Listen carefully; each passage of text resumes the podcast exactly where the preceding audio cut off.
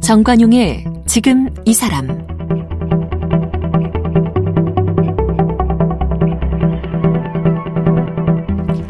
여러분 안녕하십니까 정관용입니다. 요사이 계속해서 아동 학대 사건, 특히 이 갓난아이 영아 학대 사건까지 잇따라 보도되고 있죠. 내용이 너무 끔찍하고 화가 나서 뉴스 자체를 아예 보고 싶지도 않다. 이런 분들도 많은데요. 늘 그렇습니다만 이렇게 뉴스가 나오면 관심은 높아지지만 또 시간이 지나면 시들해지고 잊혀지고 그래서 아동 학대의 악순환이 여전히 이어지고 있는 것 같습니다. 오늘 이 아동 학대의 문제점을 다룬 영화 고백 이란 영화를 만든 서은영 감독을 만나보겠습니다. 지난 2월 말 개봉을 해서 지금 관객들과 만나고 있는 영화 고백 서은영 감독 만납니다. 서은영 감독은 한국예술종합학교 영화과를 졸업했습니다. 인천 영상위원회의 제작 지원 아래 단편 영화 장마, 살인의 시작, 알바 천국 등을 발표하며 커리어를 쌓아왔습니다. 2016년 영화진흥위원회와 서울영상위원회의 제작 지원으로 첫 장편 영화 초인을 발표했습니다. 영화 초인은 제20회 부산국제영화제 한국영화의 오늘 비전 부문에 진출 대명 컬처 웨이브상을 받았습니다. 2016년에는 영화 괴인의 각본을 맡아 부산국제영화제 아시아 프로젝트 마켓에서 엔터테인먼트 상을 받았습니다. 지난 2월 24일에 개봉한 아동학대의 문제점을 다룬 영화 고백은 서은영 감독의 두 번째 장편 연출작입니다. 감독님 어서 오십시오. 네, 안녕하세요. 서은영입니다. 네. 근데 이 제가 이 소개하는 걸 봤는데 영화를 제가 직접 보진 못했고 네네. 이게 무슨 유괴 사건이 영화의 시작이라고요? 네네 맞습니다. 근데 그 특별한 유괴 사건이더라고요. 네. 아, 그 얘기부터 한번 해보세요. 어떤 유괴 사건이죠? 아 이거는 유괴 사건이 처음에 영화 초반에 일어나는데요. 7일간 국민 1인당 1,000원씩 어. 1억을 요구하는 유괴 사건이 일어나게 되죠. 국민 1인당 1,000원씩 돈을 내라. 네. 그래서 그렇습니다. 7일간 1억을 모아라. 네네. 그래서요. 1억을 모으고 그렇지 않으면 아이를 아이를 죽이겠다는 그 성 그 몇 살짜리 아이를 유괴한 거예요? 그러니까 아이에 대한 신호는 처음에 나오지는 않고요. 아. 그 유괴범의 어떤 편지가 유괴범이 네, 내가 어떤 아이를 유괴했다. 네네. 일주일 동안 천 원씩 1억을 모아라. 네네. 그거 아주 독특하네요. 네, 그렇죠, 그렇죠. 어. 네, 아무래도. 그게 뭐 어떤 설정인 거예요? 왜 그런 설정을 시작하셨어요? 네, 이게 어쨌든 이 방송국에서 이 편지가 오게 되는데 그게 이제 사람들 하여금 성금을 모금을 이렇게 요구하는 관심을 이제 주는 거거든요. 그렇죠. 이 아이가 도대체 진짜 유괴가 될, 된 건지, 어. 그래서 이 아이 도대체 누구와 누구의 아이인지, 그렇죠. 네, 그래서 그런 관심을 요구하게 하는 어떤 그런 거라고 생각하시면 돼요. 예. 네네. 그, 독특하긴 하죠. 그래서요. 더 네. 얘기하셔도 됩니까? 예, 이게 뭐예요? 안 뭐예요? 아, 그게 영화에 보셔야지 이제 아, 나오시게 되는 거고. 아, 그렇게 시작된 네. 어떤 스토리인데. 네, 네, 그렇습니다. 근데 그게 그게 유괴 사건하고 아동 학대하고는 또 관계가 없잖아요. 이게 어떻게 또 아동 네. 학대랑 연결이 되는 거예요? 일단은 그렇게 유괴 사건이 일어나면서 이제 그거를 수사하게 되는 경찰들이 이제 영화에서 영화가 진행되면서 이제 그 전반에 걸쳐져 있는 어떤 일들이 드러나게 되거든요. 사건들이. 음, 음, 음. 거기에 이제 아동 학대의 사건이 이제 드러나게 되고 그 영화 이제 그 영화 전체적으로 그런 모습들이 이제 드러나죠.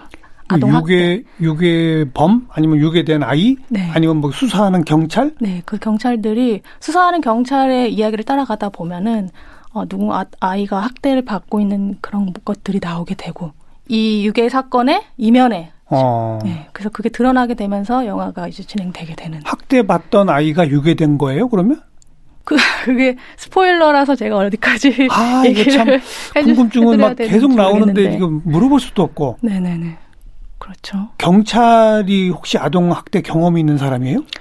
아니요, 경찰은 그런, 그런 경험이 있는 사람은 아니고, 유괴 사건을 이제 진행하면서 거기에 사회복지사가 나오거든요. 사회복지사. 네, 거기에 유괴 사건과 연관되어 있는 음. 그래서 그 사회복지사가 이 영화의 이제 주된 캐릭터인데, 어. 근데 그 친구가 예전에 학대를 받았던 박하선 배우죠? 네, 맞습니다. 주연이죠? 네 네. 근데 그 사회복지사가 네. 학대 경험이 있군요. 네, 어. 그렇습니다.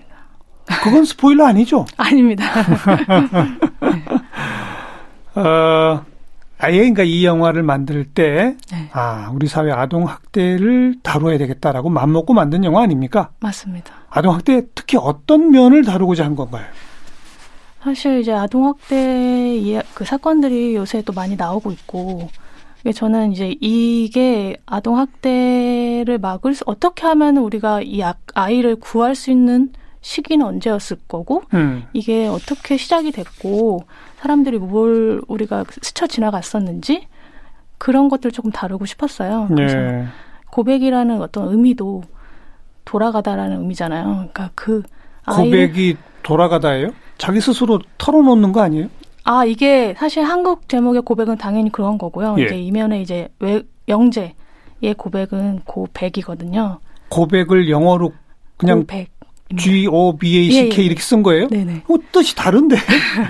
두 가지 뜻이 들어가 있는 영화예요. 어, 그래서 털어놓다는 뜻과 털어놓다가 주된 영화예요. 과거로 음. 돌아간다는 뜻과 이 같이 있다. 네네 예, 그렇습니다. 예. 그러니까 아동 학대의 그 사건을 막을 수 있었던 그 과거를 음. 돌아가고 싶은 마음. 음, 그런 거좀 담겨져 있죠. 네, 네. 본인도 이 영화 준비하면서 좀 공부를 많이 했죠.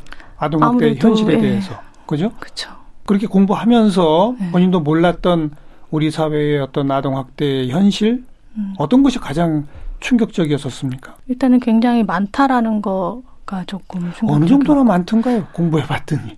근데 사실 정말 뭐 여기 어떤 통계나 이런 것들도 많이 나와 있는데 뭐 한 달에 몇 명씩 아이들이 사망하는 사건이 있는데 사망이 한 달에 몇 명씩. 그렇다고 하더라고요. 그래서 어. 그런 것들도 많았고 그리고 의외로 폭력의 그 강도가 되게 세더라고요. 정말로. 음. 그래서 그런 뭐 의사들의 수기 같은 것도 많이 찾아보고 그리고 이제 현실 그러니까 아- 아이가 학대를 당하고 누군가가 고발을 하고 이렇게 해도 다시 이제 집에 돌아가야 되는 그렇죠. 네, 그런 현실들이 굉장히 많았고 최근에는 경찰이 직접 출동했다가도 제대로 조치를 안 해서 네. 네네. 결국은 사망에까지 이르게 되고 네네. 따라서 경찰이 책임지고 처벌까지 받고 이런. 일까지 있었지 않습니까? 예, 예. 예. 그런 경우가 정말 많더라고요. 사람들이 자신의 아이를 이제 그 요새 그러니까 이게 뭐 사랑의 매라고 이렇게 치부해 버리는 것들이 많아서 그런 것들이 굉장히 많더라고요. 그래서 음, 그런 게 저희 영화에 전반적으로 다 깔려 있거든요. 네. 이 현실에 대한 거, 지금 현재 사회, 이 네. 현실 그런 이야기를 좀 하고 싶었어요. 이런 공부까지 해가면서 이 소재로 이 주제로 영화를 해야 되겠다라고 마음 먹게 된 특별한 계기가 혹시 있었나요? 저희가 이제 사회 고발 영화에 음. 대한 관심도 있었고 그런 영화를 해보고 싶었어요. 그 좋은 영화들 많잖아요. 그런 사회 고발하는 영화들 중에서도 그러니까 저도 영화는 입장에서도 언젠가는 이걸 하- 하게 하고 싶다. 지금 현재 일어나는 한국 사회에 일어나는 어떤 사회, 사회 사회의 어떤 사건들, 폭력에 관한 사건들, 특히 아동에 관한 거, 그게 그냥 영화하는 입장에서 좀 더 끌렸던 것 같아요. 그래서는 내가 영화를 하면서 좀 날이 서 있는 상태에 좀 하고 싶다. 예. 어쨌든 사람이 이제 지나가다 보면 어떻게 변할지 모르잖아요. 음. 그래서 좀 빨리 찍고 싶다는 생각이 들어서 제가 두 번째 영화로 이걸 네. 만들었습니다. 네. 공부를 해보고 현실을 맞닥뜨려 보니까 우리 사회가 아동학대 그 별거 아닌 건데 아까 표현한 사랑의 매 네네. 이런 인식이 여전히 만연하다고 느껴지던가요? 그런 그 제가 그런 수기나 이런 사례 같은 걸 많이 접하, 접하 보면 그런 게 되게 많더라고요. 그래서 뭐 그렇게 사랑의 매라고 몇 대 때리고 이제 그런 게 점점 강도가 세지고 예. 학대까지 이제 정말 이르게 되는 거잖아요. 그 아이는 거기에 이제 폭력에 노출되고 그게 어떻게 발현될지 모르는 상태로 이제 커가게 되고 예, 그런 것들이 굉장히 많은 것 같더라고요. 영화에도 그런 대수롭지 않게 여기는 이런 현실이 드러납니까? 네네네 어. 그렇습니다. 그리고 참 독특한 이 동기로 시작된 국민 1인당 천 원이라고 하는 네. 그것에 대한 국민의 반응은 어떻게 나오는 거예요? 그게 이제 어떤 모금 액으로 나오는 거죠. 모금 액수. 그러니까 사실 일주일이라는 어떤 기한이 있잖아요. 그러니까 영화에서 처음에 이제 점점 이제 일주일에 그 날짜가 지나가게 되고 그에 따라 이제 카운트가 되는 거죠. 음. 얼마가 모였고 이제 얼마가 모였고. 근데 그 천 원을 네. 달라는 그 유괴범의 자칭 유괴범의 요구에 대해서 네. 국민들의 반응은 사실 그깟 천 원 다 낼 수 있잖아요. 그런 그렇- 네. 반응이 많아요. 아니면 영화에서요? 예. 그 사실 이게 저 어떤 나 저의 시각일 수도 있는 건데 그러니까 천 원이라는 되게 작은 돈을 그냥 쉽게 낼 수도 있는데 예. 어떻게 보면은 내가 그 유괴 유괴범 어쨌든 범죄자의 그 그런 말에 놀아나고 싶지 않은 아. 국민들도 많을 거라고 생각이 들거든요. 아하. 그리고 이게 사- 진짜인지 사실 그러니까 사실인지 거짓인지 이 사람들이 모르죠. 장난으로 음. 이게 할 수도 있는 거고 그러니까 그렇게 하면서 사람들이 또안 낼 수도 있는 사람들도 많을 것 같고 네. 네. 저는 음. 음. 그래서 영화를 보시면 이제 아시겠죠. 한 걸음만 더 가서 네. 주인공 박하선 씨 사회복지사 그분은 어떤 캐릭터예요? 일단은 과거에도 본인도 학대를 받은 음. 경험이 있- 있어서 조금 그거에 대한 트라우마에 휩쓸려 있는 휩쓸려 있는 사람이거든요. 예. 그래서 아동 그러니까 복지사가 된 것도 나 같은 어른으로 만들고 싶지 않아서 과거의 나를 구여, 구하고 싶어 나처럼 지금 학대받는 아이들을 그래서 복지사가 된 케이스의 어른이죠. 음. 네네.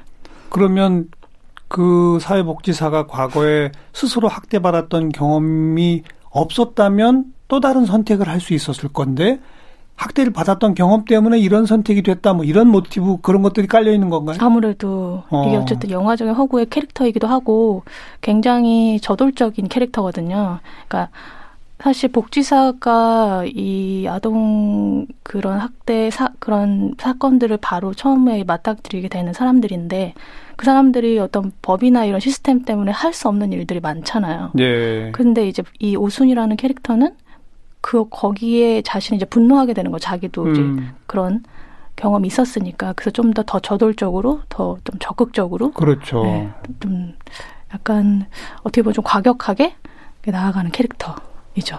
학대 의심 신고 같은 게 오면 제일 먼저 네, 출동해서 가서. 현장에 가서 대처하는 게그 네, 사회복지사니까 네, 네, 네. 그죠? 그렇죠. 음, 아무래도. 음. 근데 오순이는 좀 더 이제 과격하게 가는 어. 스타일이어서 만약에 오순이가 그런 사람이 아니면은 그러니까 그런 다른 선택을 했을 수도 있는데 아무래도 그런 경험이 있고 또 제가 만든 캐릭터이기도 하고 해서 조금 이 영화에서 좀 마지막에 어떤 선택을 하게 되는 부분들이 있거든요. 어. 아동 학대를 다룬 영화면 아동도 나오겠네요. 네네 그럼요. 어떤 아동이 나옵니까? 네 일단 아버지에게 학대당하는 10살짜리 여자아이가 나오고 열 살. 네.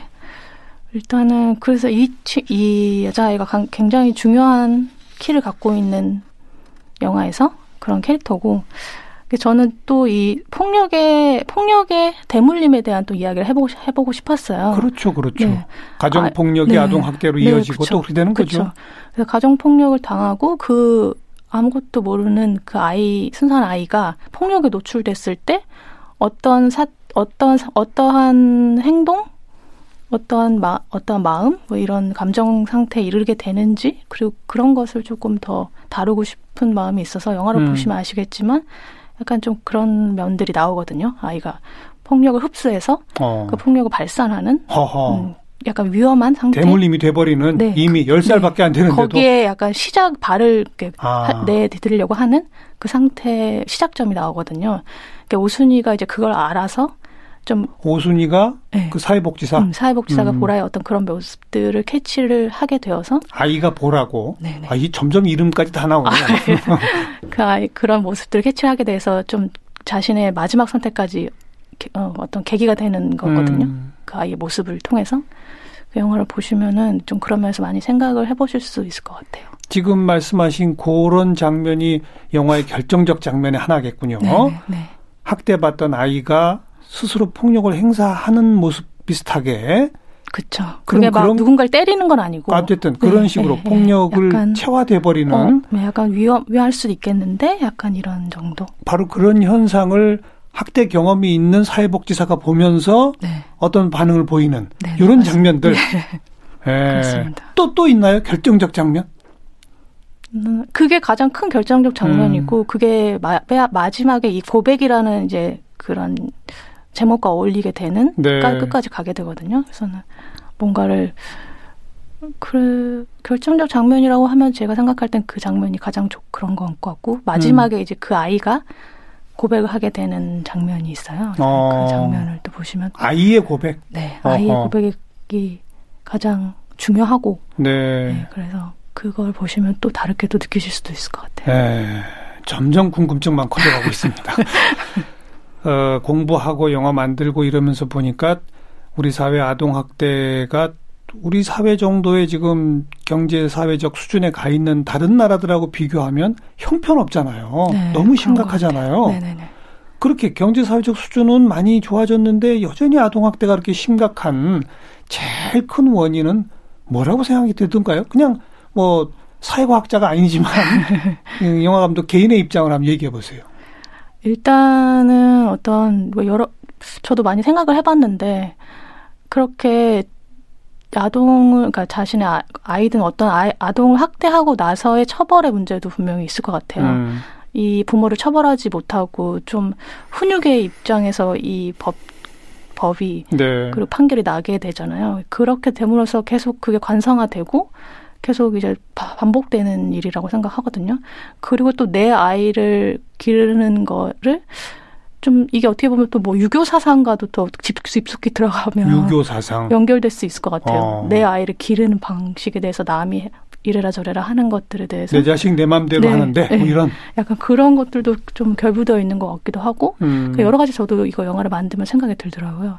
근데 결국에는 그 처벌의 문제가 가장 크지 않을까? 그리고 이거를 아이들을 그 사람, 그러니까 부모로, 그 학대를 하는 사람 부모로부터 격리해서 또 다른 어떤 그 아이를 잘 키우, 키울 수 있게 기관에서 무엇인가를 지원해주고 네. 네, 그런 것들도 없, 잘 없고 우리나라는 음. 네, 이런 게 좀 제도적으로 전반적으로 좀 더 고쳐 나가야 되지 않나. 최근에 법과 제도는 좀 고쳐져서 신고 의무자들도 많이 생겼고 그것도 네. 불과 몇 년 전이에요. 네.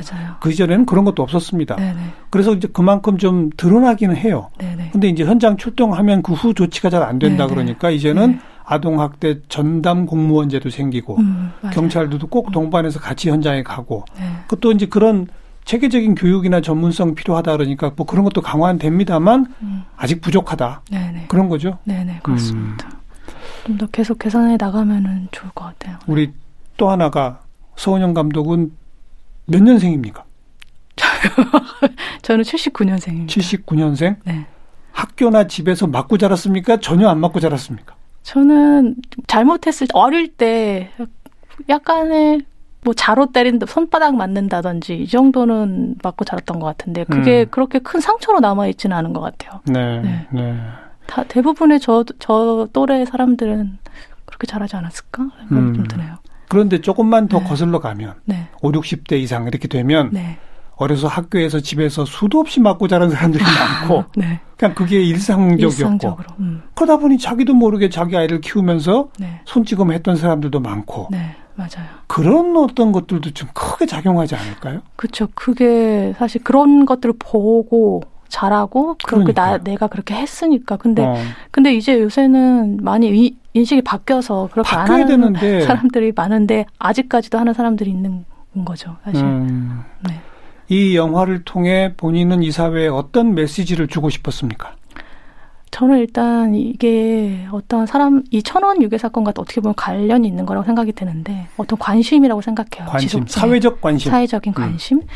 누군가가 관심을 주고 이거를 다 들여다 보면은 제도, 제도도 바뀔 거라고 생각이 들거든요. 계속 꾸준하게 관심을 두면 어떤 이슈로서 끝나는 게 아니라 그뭐 꾸준한 관심이 있어야지 이 끔찍한 사건들을 계속 미연에 방지할 수 있고 그러지 않을까 그런 의미에서 이 영화를 만든 거거든요. 사회적 관심 꾸준히 가져갑시다. 네. 그 메시지. 네. 음. 우리 서 감독 개인 이야기 잠깐 하자면 어디 직장 생활을 몇 년 하다가 다 때려치고 갑자기 영화 학교를 갔다고요? 네, 제가 S전자에 5년 동안 근무를 했는데, 어. 공대 출신. 그 유명한 S전자? 네네, 그렇죠. 그래서 5년 동안 이제 반도체 연구원으로 일을 하고. 공대 출신이에요? 네네. 어. 전자공학과 출신인데, 그래서 사실 영화라는 게 저한테는 어떤 숨구멍 같은 거였거든요, 항상. 음. 저, 저한테 잘하면서. 근데 뭐 저는 어쨌든 공대 출신이고 너무 많이 동떨어져 있는 거라고 생각이 들었거든요. 내가 그러니까요. 한걸 하는 할수 있다라는 거에 대해서. 혹시 무슨 영화 동아리 같은 건 했어요? 대학 때? 아니요, 아니요. 그런 것도 그냥 안 했고? 네네. 그냥 보는 것만 보는 좋아하던 것만 좋아하고 보고 쓰고 써요? 네. 시나리오를 써봤어요? 아니요 리뷰 죠. 아, 영화 리뷰, 네. 영화 평론. 평, 음, 음. 평론 이런 것들을 계속 꾸준히 썼고 이제 회사 다니면서도 계속 그 과정을 계속 거쳐왔고 음, 음. 근데 이제 어느 순간부터 이거를 이게 이 내가 영화를 보고 영화를 글을 쓰는 행위 자체가 저한테 굉장히 크, 커다랗게 다, 자, 다가오더라고요. 어. 그래서 아 내가 이거를 해보고 싶다는 생각이 점점 더 커지게 되고 어. 그래서 5년 회사 일이 재미가 없었군요. 아니야 재미가 그쵸 뭐 반반이라고 생각해요. 재밌 재밌기도 했고 왜냐면 저는 공대를 또 오랫동안 다니고 또 음. 회사까지 갔으니까 오랫동안 이제 이공계 에 몸담았고 있었으니까. 근데 여하튼 그래서 이제 계속 그렇게 영화에 대한 욕망이 네. 계속 커지고 저를 네. 계속 음, 글로 부르더라고요 영화 쪽으로. 그래서 결단을 내린 거예요. 네, 그래서 이제 학교 시험을 봤죠. 수능을 다시 볼 수는 없고 어. 수능이 수능을 안 보는 학교에서 학교로 시험을 봤는데 합격을 해서 한예종에. 네네 한예종영학과에 음. 들어가게 됐습니다. 음. 선뜻 받아주던가요? 그 된 제가 공대 출신의 반도체 연구원으로 몇 년 그 저 대기업 다니던 사람 받아주던가요? 사실 면접 볼 때 되게 특이하게 생각하셨던 것 같아요. 그렇겠죠. 네네. 어, 왜, 왜 하려고 하는지. 그 교수들도 저처럼 영화 동아리 했어요? 물어봤죠? 여, 예, 그렇게 아? 다들. 근데 그것도 안 했어요 했을 거 아니에요? 네네. 그러더니 그래서, 근데 여하튼 그래도 제가 마음에 들었나 보죠. 그래서 어쨌든 합격이 됐고. 그동안 썼던 영화 리뷰 이런 거 혹시 제출했나요? 아니요, 저희는 영화 시험을, 그러니까 시험을 보는 거죠. 한예종. 어, 어. 똑같이 입시 시험 같은 건데, 입시 시험을 보고 이제 마지막에 면접까지 가는 거고. 음. 저는 영화과에 합격을 했고, 계속 다니고, 영화 여기까지 온 거죠. 그러면서 이제 단편 영화부터 하나하나 만들기 시작했고, 그죠? 네. 처음에 그 대기업에서 그만두고 나 영화 학교 갈래 그랬더니 가족들은 뭐라고 하던데? 가족들도 사실 저를 많이 지지하시는 분이시기 오. 때문에 저 선택에 대해서 어 그만두라고 했, 하셨었어요. 그만두라고 하시고 영화 하겠다고 하니까 네. 뭐 당연히 네, 그랬어요? 응원해 주시고 네. 음. 근데 학교 다니면서 단편 영화도 제작하고 그러면서 영화제에도 많이 응모했는데 음. 다 떨어졌다면서요? 다 떨어지진 않았고 사실 사실 뭐 제가 처음에 학교 들어갔을 때는 촬영 전공으로 들어 촬영 전공을 하고 싶었는데 촬영? 네. 어. 왜냐하면 그냥 제 공대이기 때문인지 아. 몰라도 그런 어떤 무- 뭔가를 만지고 기계. 기계를 만지고 그런 게 되게 재밌더라고요. 근데 이제 하다 보니까 아 이게 내가 할 수 있는 것보다 내가 영화를 쓰고 만, 쓰는 게 더 좋고 영화를 내 내 이야기를 하는 게 더 좋은 사람이구나라는 걸 음, 알게 돼서 음, 연출로 음. 바꿨고 근데 단편 영화를 학교에서 꾸준히 만들었고 큰 영화제는 될수 않았었어요. 어. 뭐 소위 말하는 뭐 3대 영화 우리나라 3대 영화제들이 있잖아요. 그래서는 그래서는 어 단편 영화를 왜 안 되지? 라는 생각이 들었는데 저는 약간 조금 더 긍정적인 세- 사람이기도 하고 그래서 예. 아 나는 단편은 아니고 장편이구나라는 생각이 들어서 장편으로 바로 시나리오를 계속 썼죠 학교 다니면서도. 어. 네. 그첫 장편이 나온 게 2016년이네요. 네네. 투자를 제대로 받았어요? 아니요 이거는 다 제작 지원을 하고 제작 지원을 받아서 영화를 촬영했고 또 어. 영화진흥위원회, 서울영상위원회. 지원. 네. 음, 제작 지원 받아서 영화를 찍었고 부산 영화제에 상영하게 된 거죠. 음. 네, 네. 어떤 영화예요? 첫 장편 영화 초인. 네, 초인. 초인은 음, 청춘 성장 드라마라고 생각하시면 되고요. 음. 10대들, 음, 10대들이 나와서 서로 이제 아픔을 겪- 겪고 있는 두 주인공이 서로 만, 책을 통해서 만나서 그 책으로 뭔가 가, 자기를 치유하게 되고 그리고 서로가 서로가 조금 더 나, 나은 모습으로 성장하게 되는 굉장히 성장 영화라고 네. 보시면 됩니다. 청소년 성장 영화. 네네. 아. 그러다 이번에 두 번째 작품으로는 이제 아동 학대. 네네, 그렇네요. 네. 조금 다르네요. 이게 변화가 있네요. 크게. 뭐, 저는 크게 변화가 없다고 생각이? 하는데, 어. 사람들은 어쨌든 이게 좀, 그 느낌이 다르니까, 하나는 굉장히 밝고, 그렇고, 이거는 조금 어두움이기도 하고 하니까, 좀 다르게 보시는데, 뭐 영화를 하는 입장에서는 그게 별로 크게 달라졌다고는 생각은 들지 않는 그러면 것 같아요. 이번 두 번째 영화 고백에도 일종의 성장 스토리 같은 게 들어있죠. 그렇죠. 그렇죠. 네. 어. 사실 모든 영화는 성장 영화라고 생각하거든요. 저는. 어. 네, 그래서 성장 누군가의 성장이 없으면 안 되지 않나요 영화에서? 예. 첫 장편 초인이 부산 영화제 같은 데서 호평을 받았어요. 한국 영화 오늘의 비전 부문에서 대명 컬처 웨이브상도 타고 네네. 그죠? 네 맞습니다. 근데 아무튼 그 기업 다니다가 때려치고 영화학교 다니고 단편 만들고 첫 장편 나올 때까지도 네. 5, 6년 이상 세월이 쭉 흐르잖아요. 그렇죠. 학교 다녔어요. 어떻게 먹고 사셨어요, 그래? 뭐 저는 또 이제 다행히 회사를 다녔기 때문에 모아둔 돈? 모아둔 돈 도 있었고 퇴직금도 있었고 그렇습니다. 그렇게 지냈죠. 거의 떨어져 갈때 되지 않나요? 초인 그러니까 초인을 찍고 나서 다 떨어졌던 것 같아요. 그럼 그 후로는 그 이유요? 그 이유는 글쎄 어떻게든 이렇게 먹고 살아지게 된 것 같은데. 고백 영화는 어떻게 투자를 또 받은 거예요? 어떻게 된 거예요? 네, 두 고백도 다 전부 투자를 받아, 그 투자가 아니라 제작 지원을 받은 거죠. 어. 영진이 영화진흥위원회에서 제작 지원을 받아서 촬영하게 된 영화죠. 네, 네. 지금까지 영화계에 들어와서 이제 두 번째 장편까지 냈는데 네, 어, 선택의 후회는 없습니까? 네, 절대 없습니다. 음. 다음 작품 준비하고 있는 게 있나요? 네, 작년부터 준비하는 게 있어가지고 그거를 계속 지금 시나리오 계속 수정하고 있고 그 작품이 잘 됐으면 좋겠습니다. 어떤 작품입니까? 조금 다른 거 같- 다를 것 같아요. 음. 어떻게 보면 좀 초인과 비슷할 수도 있을 것 같고 좀 더 청소년 성장기를 다 청소년 청춘 청춘 성장기. 청춘을 다루는 이야기 어. 네 그런 이야기를 지금 계약하고 있는데 잘 됐으면 좋겠네요. 그 모든 시나리오를 본인이 다 직접 쓰시나요? 네 지금까지 두 편밖에 없지만 제가 다 썼습니다. 음. 그 혹시 뭐 공동 작업이나 이런 건 아니고 전부 다 혼자. 네네네 혼자 예, 예. 혼자. 영화 찍을 때 현장에서 배우들과는 어떻게 좀 자율성을 많이 주시는 편이세요? 아니면 차, 차로 잰 듯이 이렇게 하시는 편이세요? 글쎄요, 뭐 때에 따라 다른 것 같기도 한데 대 기본적으로는 이 시나리오에 맞춰서 하는 걸 좀 좋아하는 좋아하는 음. 스타일이고 뭐 네. 애드립을 많이 안 주는 것 같기도 하고 이거는 배우들한테 물어봐야 돼요. 마지막으로 이 방송 듣고 영화 고백 한번 보러 갈까 하는 분들한테 네. 한 말씀 하시죠. 네, 저희 영화 고백은 어, 아동 학대, 무슨 뭐 가정 폭력 이런 좀 사회적인 어두운 면을 다루고 있긴 하지만 사람들이 관심을 가져야 되는 문제라고 생각하고 이거를 외면하지 마시고 이 영화를 통해서 조금 사회 어, 어두운 모습들도 봐, 보면서 개, 제도가 개선되기를 또 저 또한 바라니까 음. 좀 많이 좀 봐주셨으면 좋겠습니다. 네, 알겠습니다. 영화 고백 서은영 감독 함께 만났습니다. 고맙습니다. 감사합니다.